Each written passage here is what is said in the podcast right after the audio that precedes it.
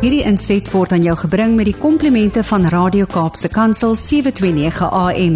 Besoek ons gerus by www.cape pulpit.co.za. Goeiedag, Jacques Malan van Father's Voice. Lekker kuieretjies op die program Fokus saam met jou. En vandag gesels ons oor jy en die hemel. En spesifiek dat eintlik wil ek sê jy is die hemel se beste werd. Nou vandag wil ek uitbrei oor die hemel. En op 'n ander manier is eintlik waarin ons uh op die manier hoe ons altyd gewoonlik daaroor praat of of hoe ons dink daaroor.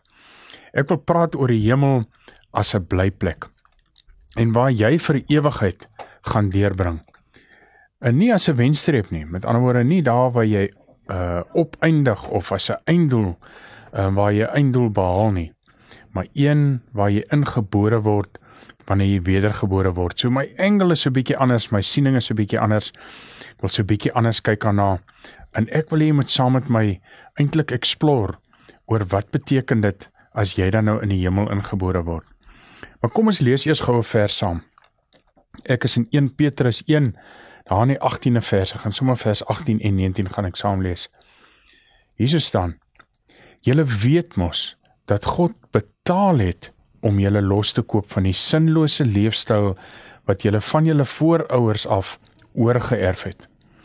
En die losprys was nie dinge wat vergaan soos goud en silwer nie. Dan staan daar verder: Inteendeel, dit was die kosbare bloed van Christus, soos die van 'n lam wat vlekloos en sonder liggaamsgebrek is. Ek sê wie ek haal hom daar uit 1 Petrus 1 uit, 18de vers. Nou my liewe vriend, My eerste gedagtes op hierdie vers is die volgende: Die almagtige God, die een wat alles kan doen sonder ons hulp. Hy besluit om te betaal vir my en jou. Maak dit ooit sin vir jou? Die feit dat hy so 'n keuse maak, dat hy so gaan gaan dink oor my en jou, inteendeel dat hy ons so liefhet.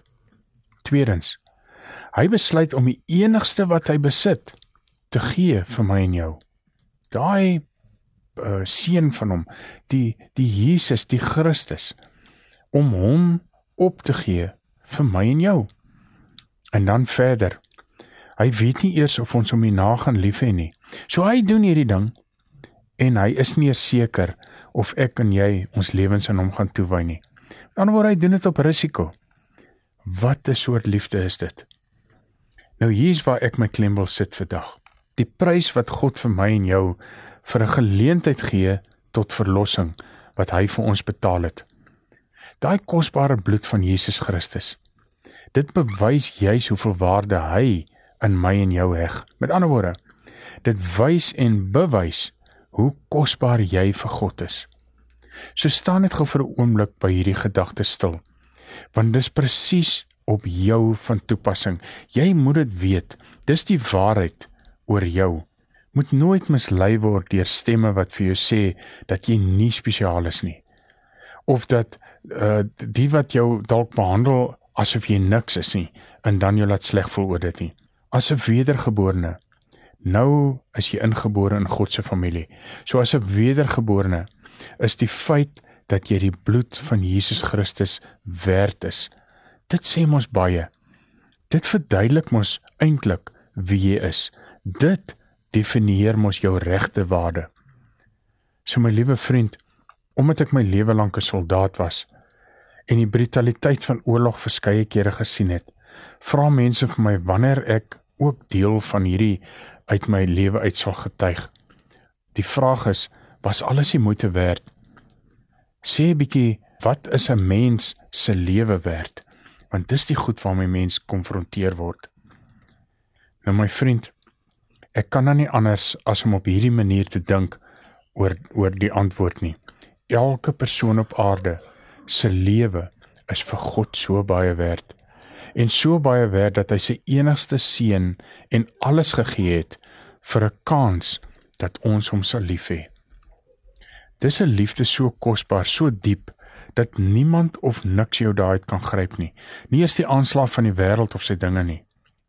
Nou kan die respons wees: "Ja, maar Jacques, wag, weet jy wat? Jy verstaan nou nie lekker wat ek alles moes deurgaan nie.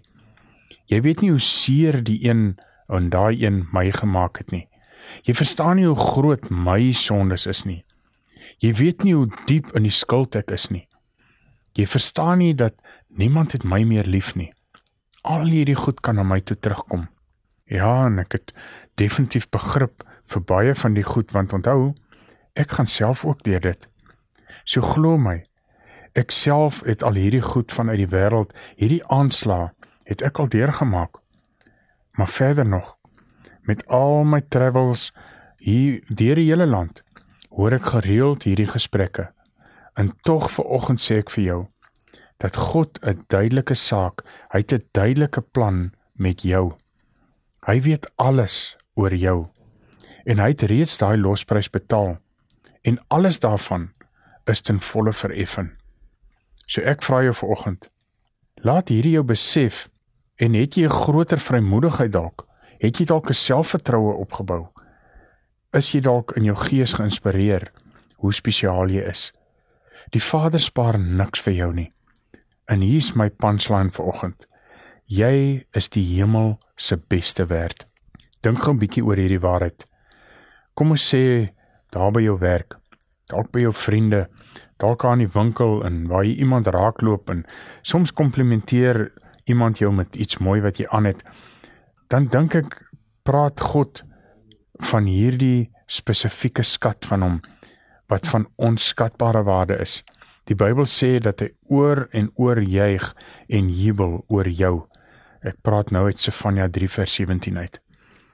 En dis omdat jy sy eer en sy geregtigheid is. Jy moet jouself so sien. Jy moet jouself sien soos wat hy jou sien. En weet jy wat is dan die natuurlike vrug of die uitvloei hiervan? Jou geloof sal meer effektief wees want jy gaan aan dink, jy gaan praat, jy gaan leef soos wat God na jou kyk. Jy is sy skepping, jy sy kind. Kom ek sluit so af. Besef vandag dat jou gevoelens nie jou waarde vorm nie. Jou gevoelens skep nie jou omstandighede nie maar wel wat God van jou sê, wat hy van jou dink. Besef vandag dat jou waarde is in hom.